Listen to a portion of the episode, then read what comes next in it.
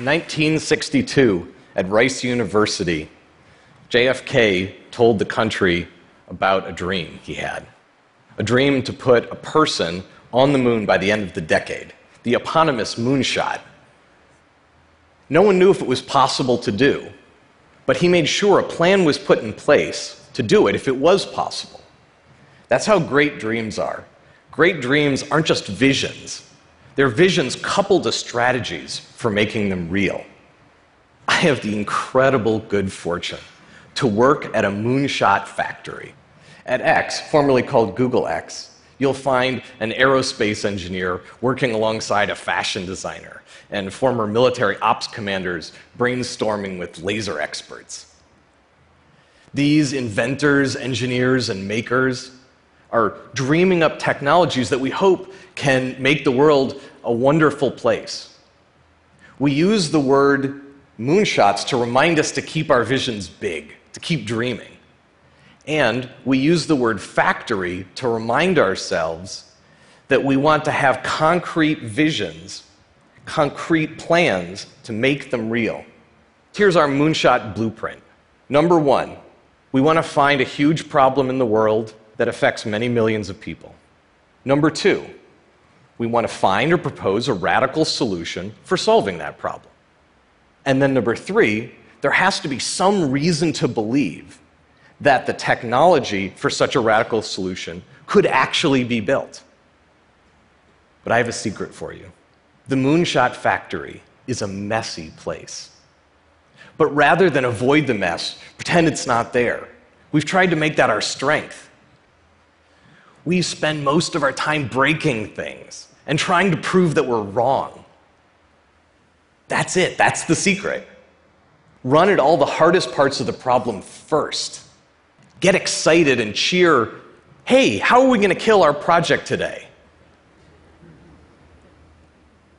We've got this interesting balance going where we allow our unchecked optimism to fuel our visions, but then we also harness enthusiastic skepticism to breathe life, breathe reality into those visions. I want to show you a few of the projects that we've had to leave behind on the cutting room floor, and also a few of the gems that, at least so far, have not only survived that process, but have been uh, accelerated by it. Last year, we killed a project in automated vertical farming. This is some of the lettuce that we grew. One in nine people in the world suffers from undernourishment. So, this is a moonshot that needs to happen. Vertical farming uses 10 times less water and 100 times less land than conventional farming. And because you can grow the food close to where it's consumed, you don't have to transport it large distances. We made progress in a lot of the areas like automated harvesting and efficient lighting, but unfortunately, we couldn't get staple crops like grains and rice to grow this way. So we killed the project. Here's another huge problem we pay enormous costs in resources and environmental damage to ship goods worldwide. Economic development of landlocked countries is limited by lack of shipping infrastructure. The radical solution? A lighter than air, variable buoyancy cargo ship. This has the potential to lower at least overall, the cost, time, and carbon footprint of shipping without needing runways. We came up with this clever set of technical breakthroughs that together might make it possible for us to lower the costs enough that we could actually make these ships inexpensively enough in volume. But however cheap they would have been to make in volume, it turned out that it was going to cost close to $200 million to design and build the first one. $200 million is just way too expensive because X is structured with these tight feedback loops of making mistakes and learning and new designs. We can't spend $200 million to get the first data point about whether we're on the right track or not. If there's an Achilles heel in one of our projects, we want to know it now, up front, not way down the road. So we killed this project too. discovering a major flaw in a project doesn't always mean that it ends the project. Sometimes it actually gets us onto a more productive path. This is our fully self driving vehicle prototype, which we built without a steering wheel or brake pedal. But that wasn't actually our goal when we started. With 1.2 million people dying on the roads globally every year, building a car that drives itself was a natural moonshot to take. Three and a half years ago, when we had these uh, Lexus retrofitted self driving cars in testing, they were doing so well, we gave them out to other Googlers to find out what they thought of the experience. And what we discovered was that our plan to have the cars do almost all the driving and just hand over to the users in case of emergency was a really bad plan. It wasn't safe because the users didn't do their job. They didn't stay alert in case the car needed to hand control back to them. This was a major crisis for the team. It sent them back to the drawing board. And they came up with a beautiful new perspective. Aim for a car where you're truly a passenger. You tell the car where you want to go, you push a button, and it takes you from point A to point B by itself. We're really grateful that we had this insight as early on in the project as we did, and it's shaped everything we've done since then. And now, our cars have self driven more than 1.4 million miles, and they're out every day on the streets of Mountain View, California, and Austin, Texas. The CARS team shifted their perspective. This is one of X's mantras. Sometimes shifting your perspective is more powerful than being smart. Take wind energy. It's one of my favorite examples of perspective shifting. There's no way that we're going to build a better standard wind turbine than the experts in that industry. But we've found a way to get up higher into the sky and so get access to faster, more consistent winds, and so more energy without needing hundreds of tons of steel to get there.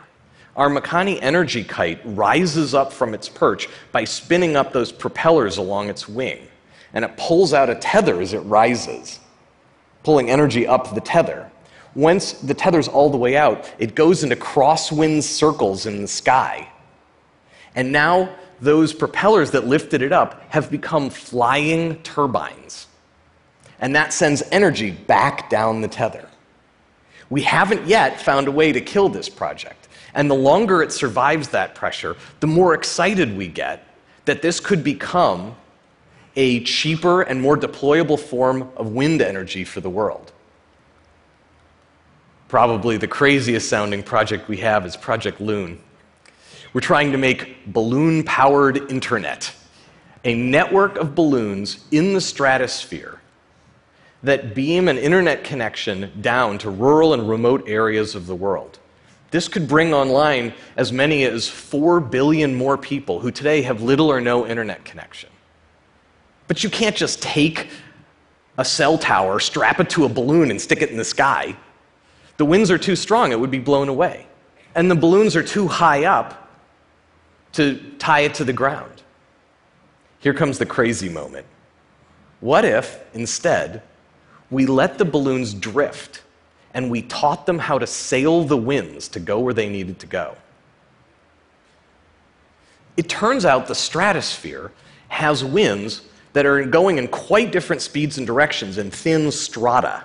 So we hoped that using smart algorithms and wind data from around the world, we could maneuver the balloons a bit, getting them to go up and down just a tiny bit in the stratosphere to grab those winds going in those different directions and speeds.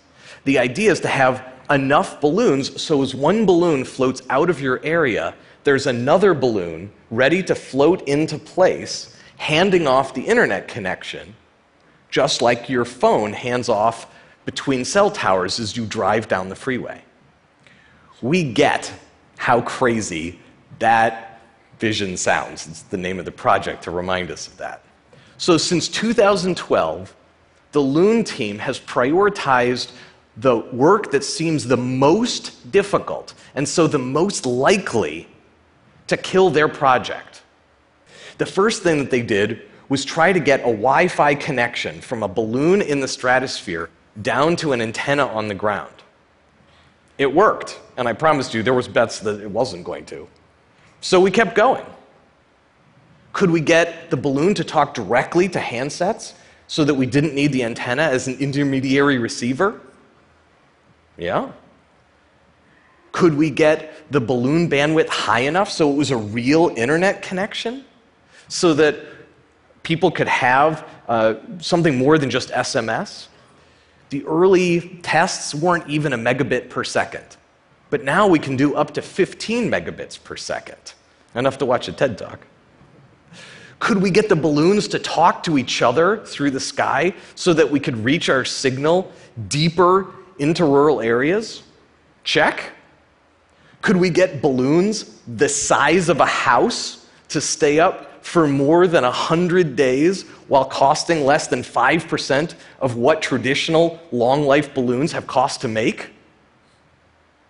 Yes, in the end, but I promise you, you name it, we had to try it to get there. We made round, silvery balloons. We made giant pillow shaped balloons. we made balloons the size of a blue whale. We busted a lot of balloons. Since one of the things that was most likely to kill the Loon project was whether we could guide the balloons through the sky, one of our most important experiments was putting a balloon inside a balloon. So there are two compartments here one with air and then one with helium.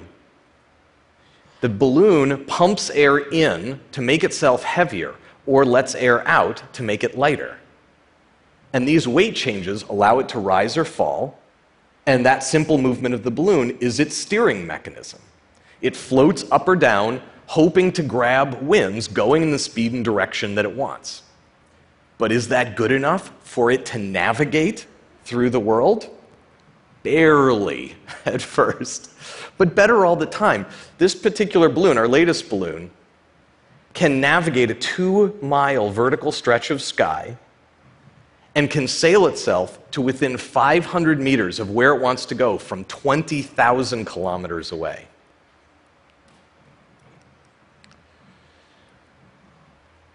we have lots more to do in terms of fine tuning the system and reducing costs. But last year, a balloon built inexpensively went around the world 19 times over 187 days. So we're going to keep going.